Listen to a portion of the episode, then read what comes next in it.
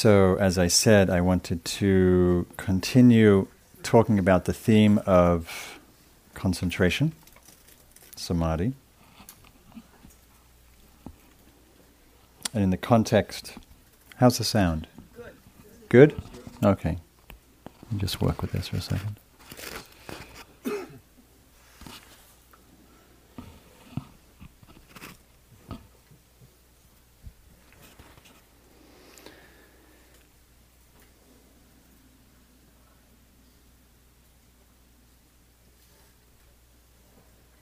So, how's your samadhi?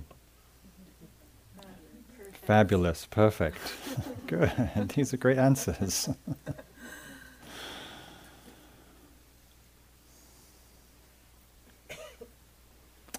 so, I came across this great cartoon recently.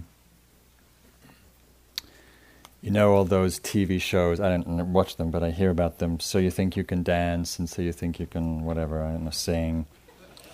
Well, so there's a guy sitting on the stage in meditation, and this new quiz, this new game, sh- this talent show. So you think you can meditate? there's people watching, and he's meditating. it's all very zen. So you think you can meditate?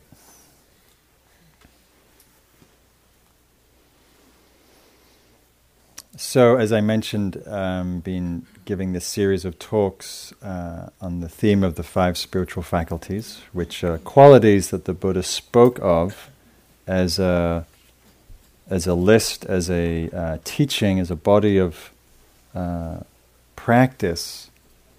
That when we develop these qualities, it really supports our awakening.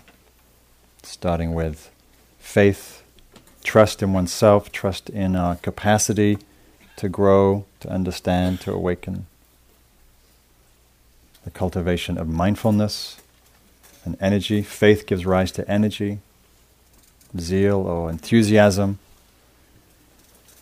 which gives rise to uh, mindfulness, clarity, awareness, which gives rise to concentration which and the, those forces uh, culminate in the uh, development of wisdom or knowing, understanding, liberation.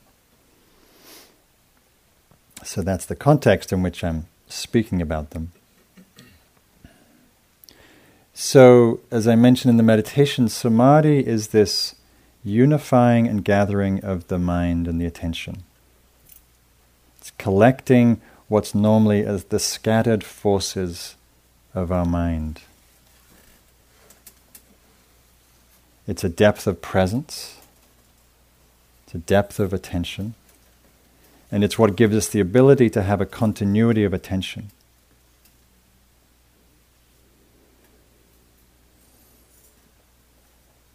And it's also a quality that feels really quite delicious because it has depth in it, it has fullness, there's a pleasurable quality to it. If you think about the times that you've been naturally poised, balanced, focused, attentive, without having to will yourself. So think about something that you really love to do. Right? Maybe it's listen to music, or you do art, or you hike, or you study, or something, some form that you do, dancing, eating, lovemaking, right? Things that, are, that absorb the attention.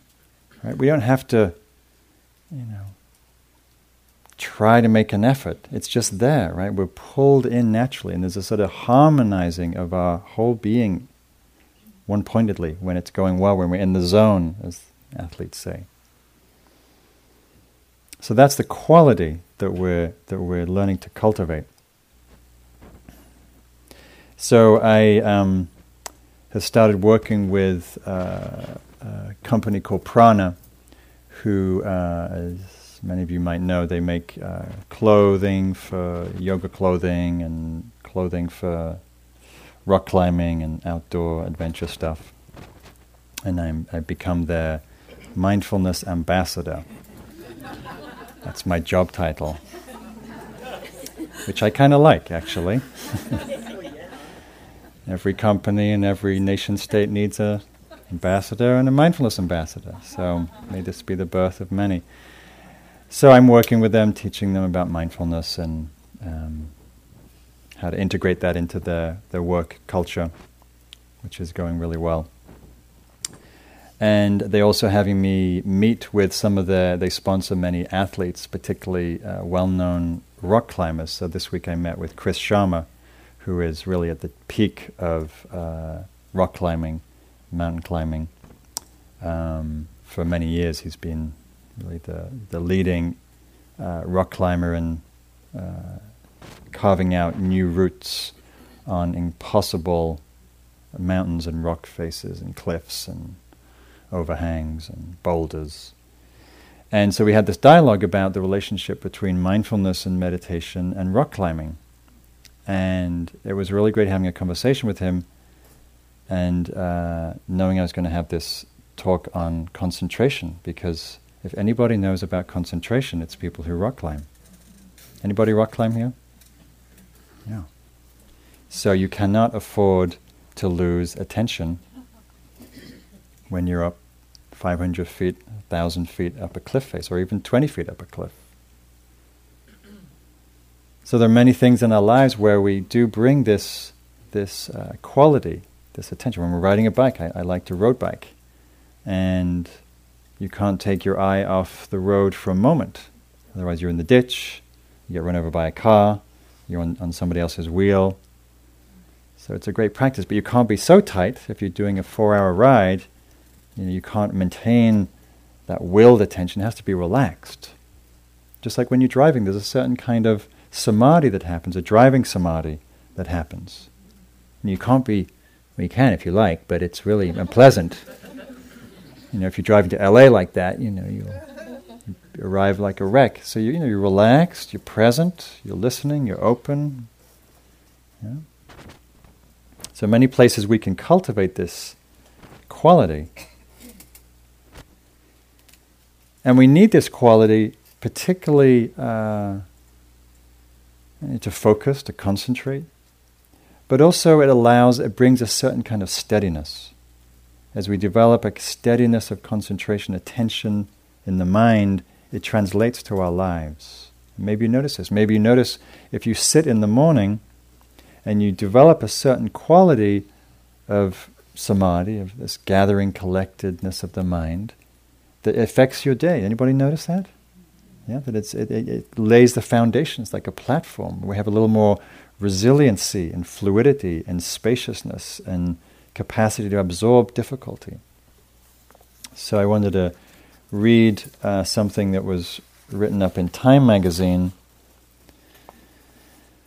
some while ago um, about someone who does this practice he sits 40 minutes in the morning. At 4:30 when most of Wall Street is winding down, Walter Zimmerman begins a high-stakes, high-wire act conducted live before a paying audience. About 200 institutional investors, including airlines and oil companies, shell out $3,000 a month to catch his daily webcast on the volatile energy markets, a performance that can't move that can move hundreds of millions of dollars a year, a day. I'm not paid to be wrong, I can tell you that, Zimmerman says. But as he clicks through dozens of screens and graphics on three computers, he's the picture of focused calm. Zimmerman 54 watched most of his peers in energy futures burn out long ago. He attributes his brain's enduring sharpness not to an intravenous espresso drip, but to 40 minutes of meditation each morning and evening. The practice, he says, he says, helps him maintain the clarity he needs for quick, insightful anal- analysis even approaching happy hour. Meditation, he says, is my secret weapon. And so it goes on to talk about the various researches, uh, research that's been done on meditators and the effect it's having uh, in our work life and in our lives, as we know. So, uh, as you read the texts, you'll notice that the Buddha talks about developing concentration a lot. At least it's repeated a lot in the text. And so uh, clearly it was very central for his practice and for his teaching And so it behooves us to understand what the place of that is in uh, meditation and in, in, in spiritual life. So, primarily, in the practice of vipassana, which is an insight practice, where we're developing insight, clarity, understanding, knowing, we can't do that unless we have a depth of presence, a depth of attention. Try to see, try to do anything or see anything with any clarity without a depth of presence, and the mind's just what? It's just jumping and jumbling and running and scattering and it's all over the place, right? Normally, we, it's hard for us to sustain it in attention in our everyday life unless we've learned how to really gather that so we can't know ourselves deeply or can't know the nature of things deeply if we're not attuned, if we're not, we have a depth where the mind can be gathered and collected.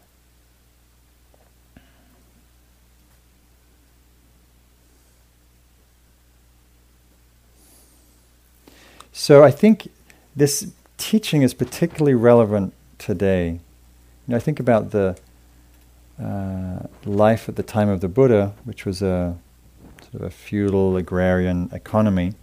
And people lived close to nature, worked on the land, and uh, went on Facebook and uh, went twittering every five minutes about the weather and the crops and the latest, you know, feudal rivalry between the kings. You know, they were just mostly living a very simple existing, existence, much less distractions.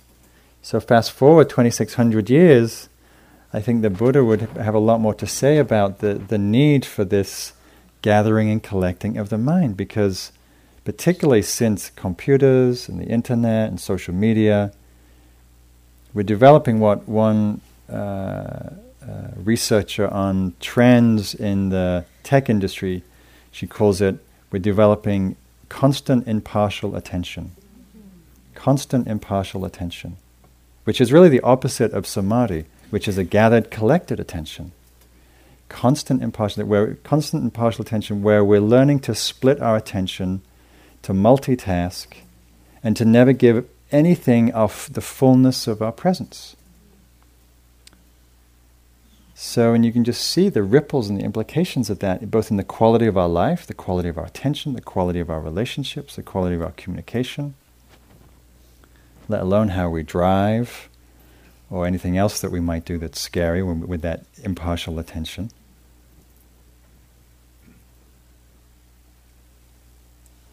So, a friend and colleague of mine, Diana Winston, is working down in UCLA, heading up mindfulness uh, department research there.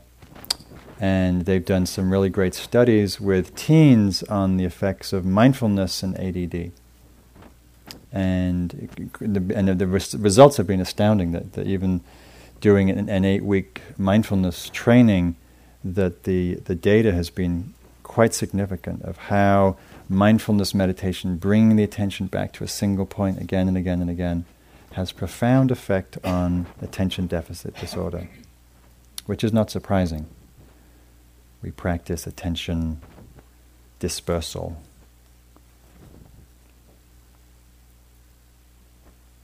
I remember I had a young man come visit me recently, uh, 17, and uh, he's really into tech stuff, like a lot of people his age, and totally into Facebook and Twitter and instant messaging and burning and sharing everything online all the time.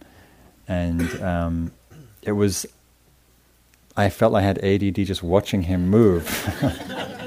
between the different computers in the house, and it was a whirlwind of, of attention. And uh, it was kind of an eye opener. And I know that's, that's also true with people who work uh, full time, sit in front of a computer, which a lot of, a lot of us do now. And, and there's also an impetus or pressure to not just to not just unitask but to multitask to be both doing email and phone and being at meetings and checking your blackberry and or wh- wherever you are checking your blackberry or your iphone yeah, so there's this pressure to stay connected which keeps us continually scattered in a certain way. A friend of mine went to a Prince concert recently, uh, and during one of the songs, before one of the songs, he said, "Okay, for this, just this one song, everybody put down your phones. No recording, no tweeting, just listen." You know, I think it's very challenging for a lot of artists who are performing now, and the the, the audience is not is no, no longer present because they're trying to record it or tell people about it rather than actually have that experience.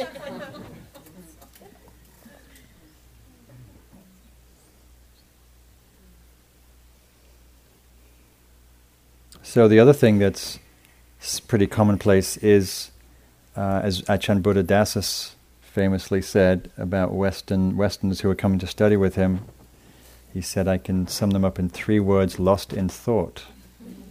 You know, we're lost in thought. We're lost in our heads. We're lost in our minds. We're lost in thinking. We're lost in planning. We're lost in worrying and catastrophizing and making up all kinds of imaginary dramas that never actually happen. And so again, that, that fritters away uh, depth of attention, a depth of presence. I think I may have mentioned this research that uh, I came across. I think it was in the Times.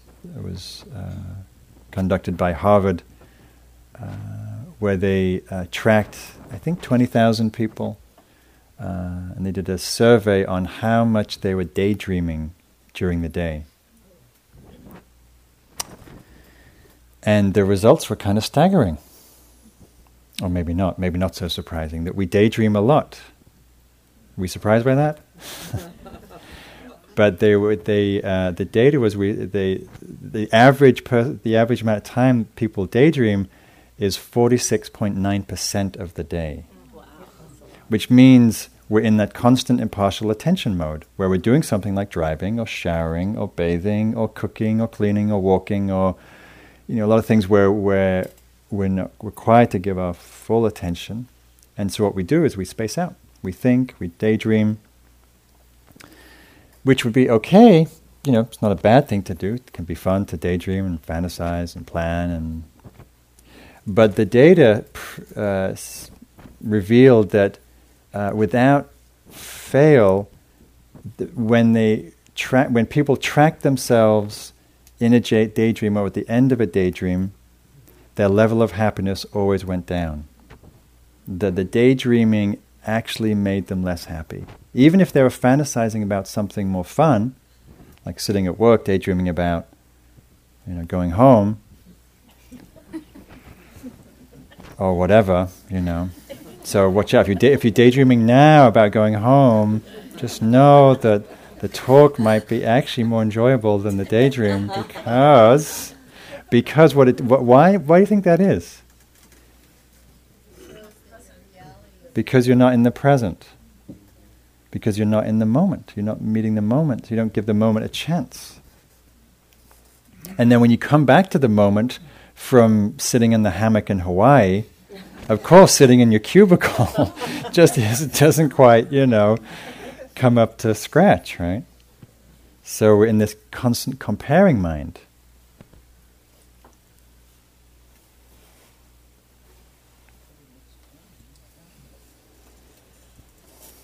So the result is uh, a lack of depth of attention with ourselves, with each other, with our activities.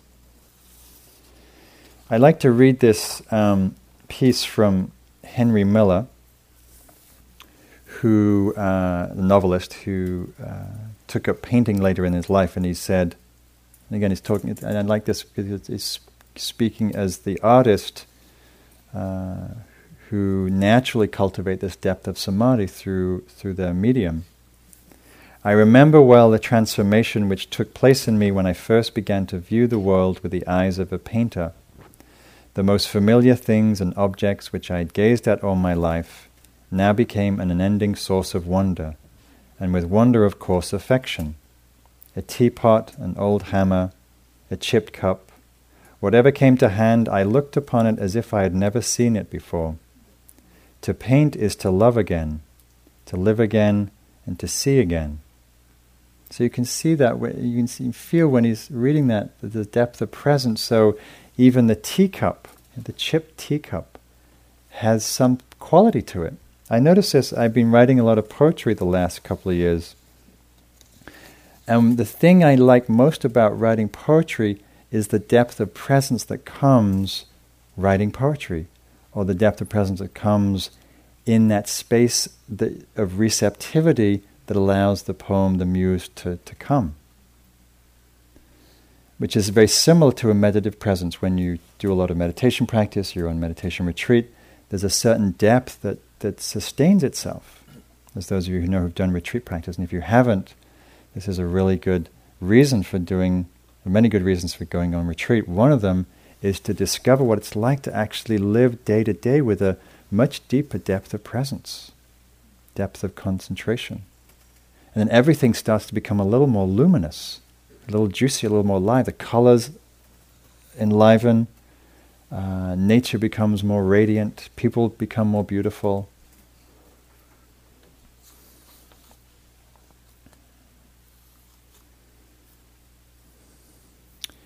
So, one of the ways the Buddha talked about uh, concentration is through um, the development of absorption uh, into, into, into a really deep quality of uh, concentration called the jhanas.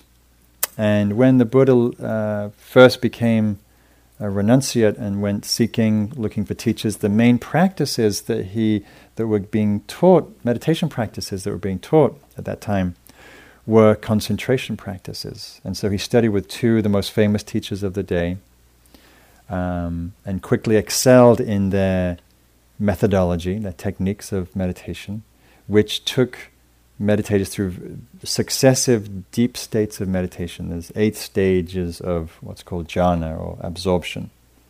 And the Buddha quickly went through uh, all eight stages. Um, very beautiful, profound, delicious uh, states of meditation. I'm going to read something uh, where he's, this is after his awakening and the Buddha is d- describing somebody going through these states. He says, um, So, meditators, what is this noble concentration? There is the case where a meditator, quite withdrawn from the senses, withdrawn from unskillful qualities, enters and ra- remains in the first jhana, where rapture and pleasure, born from withdrawal from the senses, accompanied by this sustained and connected attention, he permeates and pervades, suffuses and fills this very body with the rapture and pleasure born from concentration. There is nothing of his entire body unpervaded by rapture and pleasure. So, um, does it sound good? We'll sign up. there is nothing of his entire body unpervaded by rapture and pleasure born from concentration. So, the first stage of uh, this depth of absorption is characterized by pleasure, by happiness. And what's interesting to read in the text, where sometimes uh, the the association with the Buddha and, and, and that tradition is is that um, it's a renunciate tradition and therefore it's life denying. But actually, in the meditation realm, there's a complete embracing of the pleasure and the joy and the rapture and the happiness and the bliss and the ecstasy that arises through meditation. And maybe some of you tasted moments of that or had some periods of that in meditation. And it's completely accessible to anybody who wants to do the practice and, and apply yourself. It does usually require certain require certain conditions, like going on a retreat where you can actually really get away from the busyness and the emails and the you know, running around. It does require a certain settling and supportive conditions. But those quali- those those succeeding, uh, successive um, depths of meditation, first characterized by pleasure, happiness, the second by rapture, the happiness. If the pleasure wasn't good enough, it moves into rapture, and very ecstatic form of rapture. Uh, and then it moves into a very peaceful calm. The third stage, and the fourth is a very profound equanimity. It's completely chill, completely cooled out in the, in the deepest sense of chill. Uh, very beautiful state of being. Uh, and then they move into more expansive uh, states. So, um, anyhow, so the Buddha studied all those, found the value in those, and then he, he left those teachers saying, Well, this is great. I get really concentrated. I, I access all these deep, beautiful, absorbed places of meditation, and I come back out and I'm kind of mostly the same as I was. So it's great. It's like a good, you know, it's, it's a good bliss uh, immersion, but it hasn't really transformed my suffering. And that's really what I'm interested in. So he left and he went on to explore other teachings and practices, and eventually, uh, through his own awakening, discovered the, the, the, the essential uh, ingredient of insight that is what leads to liberation. And so, rather than throwing out the, the, the concentration practices, he found that it was those concentration practices that really refined his mind to make it, made it malleable, pliant, focused, and it's through that depth that he was able to really see clearly uh, the nature of things. So, and that's that's often what you read in the text is he encourages meditators to go through these stages of meditation to come back out and use that depth of attention to inquire into your experience, into the nature of the self, into the nature of reality, into what's happening in this moment.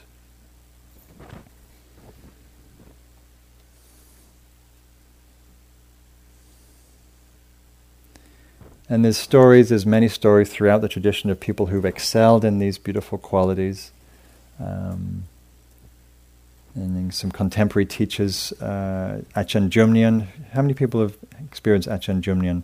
Wonderful Thai forest master who comes here uh, periodically, um, who has, has an, some people have a natural inclination to this really deep states of meditation. He was one of those people when he was four, they found him off in the forest meditating, been meditating all day and sitting happily under a tree, you know. And there's all these great stories, um, and and mostly did a lot of uh, concentration practice through the loving kindness practice.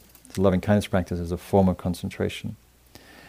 And for years and years and years, developed these qualities to a very fine degree, and uh, uh, a very luminous, light, playful uh, being. And his two English words that he mostly uses is empty, empty, happy, happy.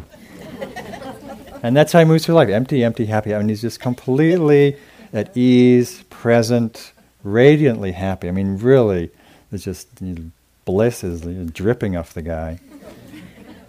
and um, he says he barely sleeps. He mostly he has so much energy from meditation that he's you know he's a really profoundly awake person through through doing these practices. And another beautiful example of of this is Dipa Ma, um, who was one of Jack's teachers um, who was a uh, Indian woman who um, lived in Burma for many years and had a very tragic life. Her her first son died, um, and then her husband died, and she had a lot of loss and grief. And she was so distraught with the grief that she could barely function, and crawled her way into a monastery and learned some basic meditation practices and quickly excelled, had a natural propensity for this deep uh, capacity for absorption, for concentration, and became one of the most uh, proficient and adept meditators uh,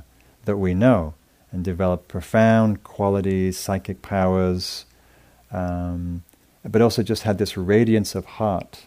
And there's some lovely stories. There's a beautiful book I was just reading called Dipa Ma, which is about her and the stories where she would just transform. She moved back into uh, uh, uh, an apartment in Calcutta, really run down uh, uh, district, rough district, where there was also always a lot of contention and strife amongst the tenants. And she moved in, and someone said after about six months, the whole vibe of the place calmed down, and people began to treat each other with respect and kindness.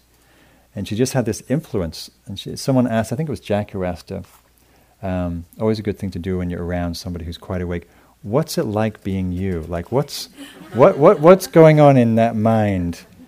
And she sat for a moment. She said, There's three things that are happening in this mind peace, concentration, and love. That's the three qualities that abide in my mind stream. Pretty good, huh? Peace, concentration, and love. And she had a very radiant heart. Um, and also um, took this depth of presence into everything that she did. And that's why I think she's, she so touched people, was that she was just a very ordinary Indian woman who had this profound quality of presence. And so everything that she did was like a blessing. It was like a prayer, whether she was bowing or doing the dishes. This is from a teacher from Boston. He said, I never saw Dipa Ma have a restless or distracted moment, and I used to watch her all the time. When she would stand, it was like a rock dropping. She would just stand. And when she sat, she sat, period. There was never anything else going on. She didn't look around or even lose her focus.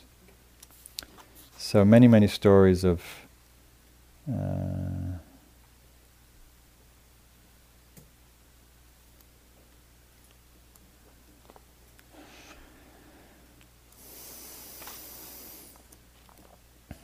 This is a story that Jack tells about her. She encouraged me to live what I was teaching. The quality of her presence was like that in the Hasidic tales, where somebody asked, Why did you go to see the, this rabbi? Did you go to hear him give a great lecture on the Torah or see how he worked with the students? And the person said, No, I went to see how he tied his shoes. Dipa Ma didn't want people to come and live in India forever or be monks or join an ashram. She said, Live your life, do the dishes, do the laundry, take your kids to kindergarten, raise your children or your grandchildren, take care of the community in which you live. Make all of that your path and follow your path with heart. I think that's where he got a book title from. Plagiarism knows no bounds. Don't tell him that.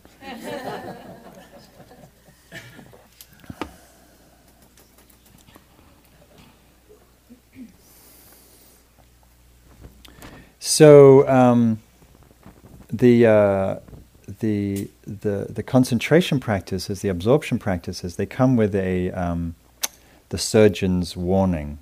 You know the health warning you get on the packet of cigarettes.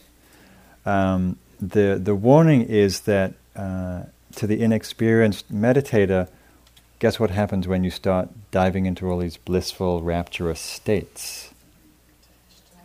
You get attached you get attached. Or why wouldn't you get attached? They're delicious. but they can really hinder the meditation progress if that's where you get stuck. Because just like the Buddha found, you can go in and out of these states of light and bliss, and you come out and nothing really being transformed. It does have some effect on the mind stream. Uh, there's a story about a man who, uh, in the days of old, uh, the king uh, somewhere in northern India has a competition to see who's who's the, the greatest meditator and who can meditate the longest. And so these, these yogis go into caves, and uh, the prize is, that, is they win a, one of the king's beautiful stallions. And so I'm not sure what a yogi would do with a stallion, but anyhow, that was the prize. and um, the yogis go into the cave and um, they meditate for you know a day goes by, a week goes by, and all these people start, you know, dropping out of the meditation. But one man keeps going and has incredible aptitude for meditation. A month goes by, two months goes by, three months goes by. Until a certain point, so much time goes by that people forget about him. He's just the monk who meditates in the caves, and the competitions for me forgotten about, and the king has his horse, and and then one day, years later, the man snaps out of meditation. It happens sometimes. People go into meditation for years. And um, the first thing he says when he comes out of the cave is, Where's my horse? so sometimes not a lot of transformation.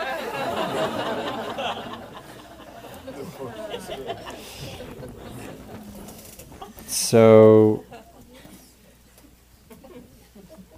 So another another twist to the this uh, this teaching on samadhi or concentration is there's what's known as wise concentration and unwise concentration.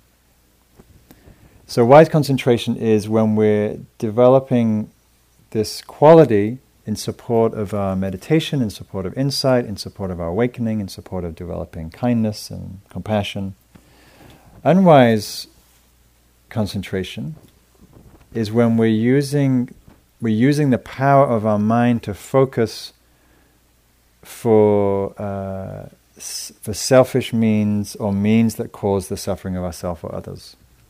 So a great example is a thief or burglar, house burglar you know, bank robber, you know, someone plotting very detailed burglary. Right? If you think about a, uh, I'm thinking of all these old know, Peter Sellers movies, or these, this cat burglars going in, stealing the diamond from the museum, requires an incredible amount of concentration but it's unwise in the sense that it doesn't lead to any fruits in the mind stream. It leads to more greed and contraction ultimately. The same with the, the concentration of a pickpocket. Very concentrated, very focused, one pointed, but leads to the harm of another. And so it leads to a actually lessening of wholesome qualities in the mind stream. So there's two basic kinds of samadhi or concentration. Uh, one is um, uh, what's called akhinika samadhi, which is a moment to moment samadhi, which is kind of what we're learning, what we practice in mindfulness meditation, where we're simply present to whatever's predominant in each moment. Could be the breath, could be a sound, could be a sensation, could be a feeling, could be a thought, could be a sound, could be a sensation, breath, feeling, image, that's a moment to moment. We're just simply present to what's here right now, and now, and now, and now, and now.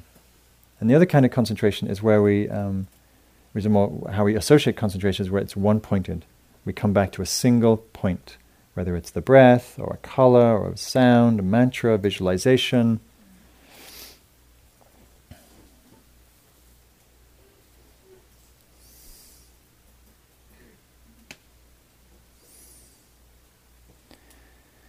So I, am just speak. I, I know it's a little late to be going into this, but I'm just going to say it anyway because um, hopefully some of you will be awake. Um, which is just a little about how to work with this in your meditation. So, in as as you as you if you think about the meditation, you're like you're like in this stream, like this red carpet here, and to to to, to become more one pointed requires uh, five factors to come together. Okay. I'm going to test you on this next time. Five factors. Okay? It requires. Um,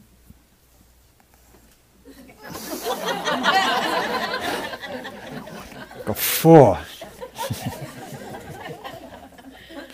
I was looking at the word I was using. It requires a, um, uh, the f- a, a, kind of a pleasurable uh, contentment or well-being. So, and that's why I stressed at the beginning of the meditation to find to, to, to sense into a sense of ease or well-being, contentment, gladness, uh, calm, some basis of calm or steadiness, one-pointedness, where we're just very single-minded on one thing, not constant impartial attention, but just one thing, just the inbox of our email, just and the last two are what's called connecting and sustaining attention. So connecting is uh, okay. Here's a good here's a good example. So I'm going to ring the bell. So connecting attention is you, the, I strike the bell. Your attention immediately connects with the sound. The sustaining part is you sustain the attention for the duration of the sound.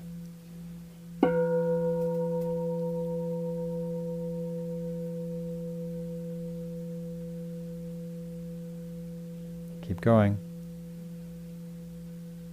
One pointed, staying relaxed,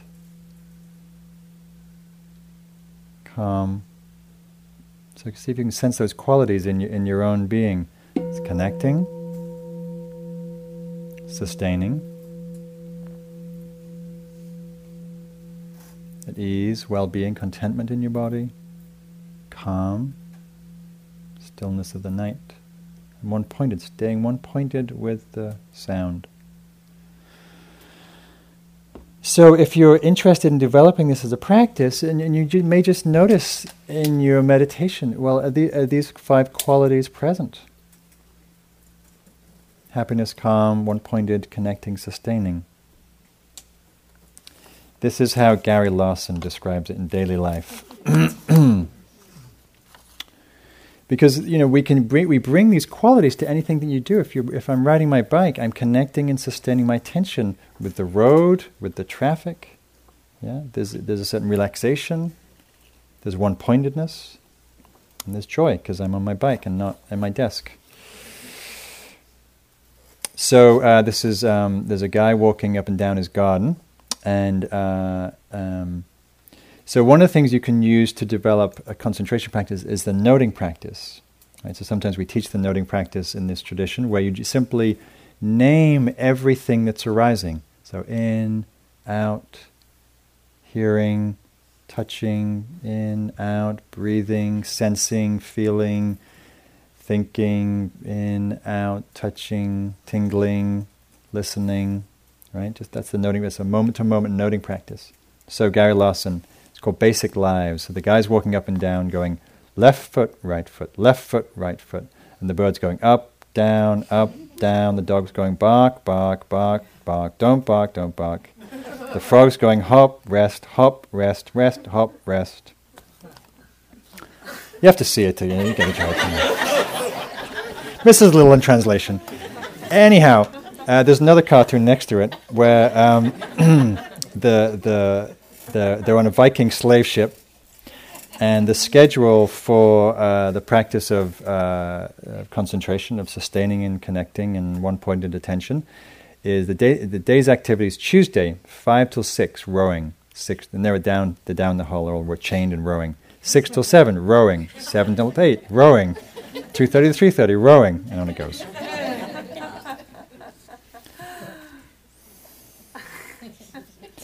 So, some of you may have the good fortune of having work that really allows you to develop a relaxed, balanced attention. So, I'm, i have a private practice, I work with people one on one.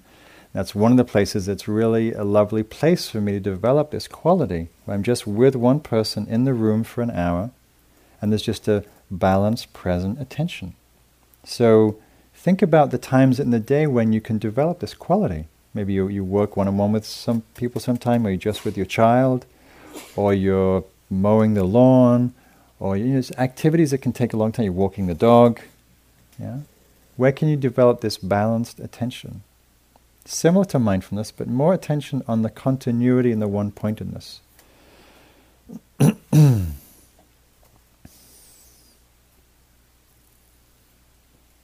so it's useful to pay attention, as always, to what gets in the way for you of developing this quality what interferes with you being calm, collected, gathered, unified, concentrated, aside from your Blackberry and your email and your talking on your cell phone while you drive and uh, you're doing three things at once all the time and what are the things that, that, that, that scatter you, right? that cause this sense of non-focus?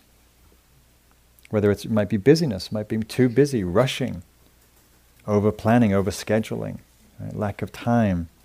That's a sure way to lose depth of presence is to be late for a meeting and you're driving and you're hitting traffic at 8 a.m. and Monday morning going into San Francisco. Right? I've learned to give myself a lot more time going to the airport or going to a meeting because I know if I don't, there's agitation, there's anxiety, and the depth of presence is lost. Noticing how much our attention just goes to our thoughts and to practice being more in our body. The body is a much more reliable vehicle for connecting with this depth of presence. A lovely practice, which is a very subtle practice, is uh, what they teach in the forest tradition. Ajahn Sumedho teaches a lot of paying attention to the nada sound. So right now, as I as I will cease talking for a moment, see if you can listen to the sound of the silence, which is a sound, it's a subtle sound of almost a slight ringing in the ear.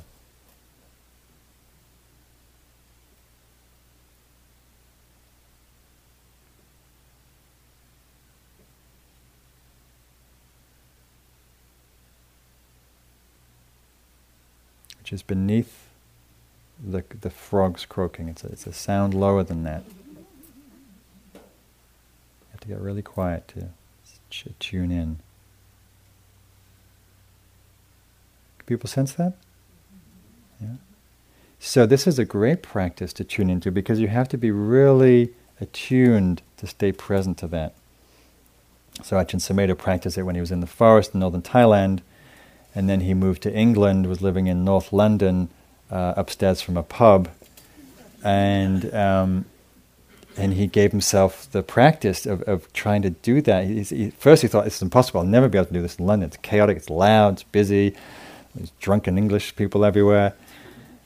And then he said, "No, I'm going to, I'm to, I'm to learn how to do this in the midst of the chaotic busyness of life." And, and over two years, he learned how to do that.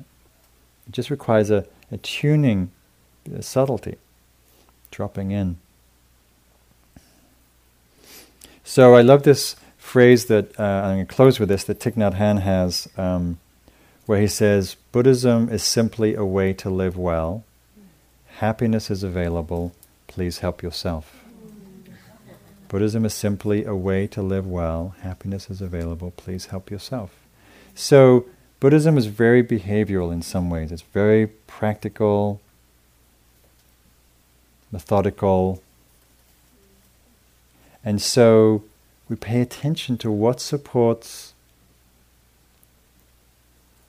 our well being, what supports the gathering and unification of our mind, what scatters it, and then to see the re- results of that when we're scattered. We feel, you know, at the end of a day when we've been scattered all day, we feel blah. If we've had a day where we've been really calm, balanced, focused, there's a lot more delight at the end of a day. So to look at the things that support this quality of presence developing and certainly through meditation practice, is the primary way uh, to deepen this. Uh, unless you have, and there are other supportive practices, whether you qigong or tai chi or yoga or you're a musician or you're an artist, and those forms obviously clearly deepen this quality of presence, where you work with people where you're bringing a lot of presence to it. And just to reflect on what supports you and what takes away from this quality. And we can go on retreat to develop this, but we can really bring it into the nitty gritty of our lives. And it's really good. It's a good barometer for seeing is my life out of balance, in balance, by how gathered and collected my attention is. Okay, well, that's all I have to say this evening. So, um, thank you for your attention. And uh, nice to be with you all as always. I'm not quite sure when I'm next back. I know Jack, oh, so next week, Jack is here with uh, a teacher from England, John Peacock, who is a really brilliant, has a brilliant mind. Um, I highly recommend you. Thank you for listening. To learn how you can support the teachers and Dharma Seed, please visit dharmaseed.org slash donate.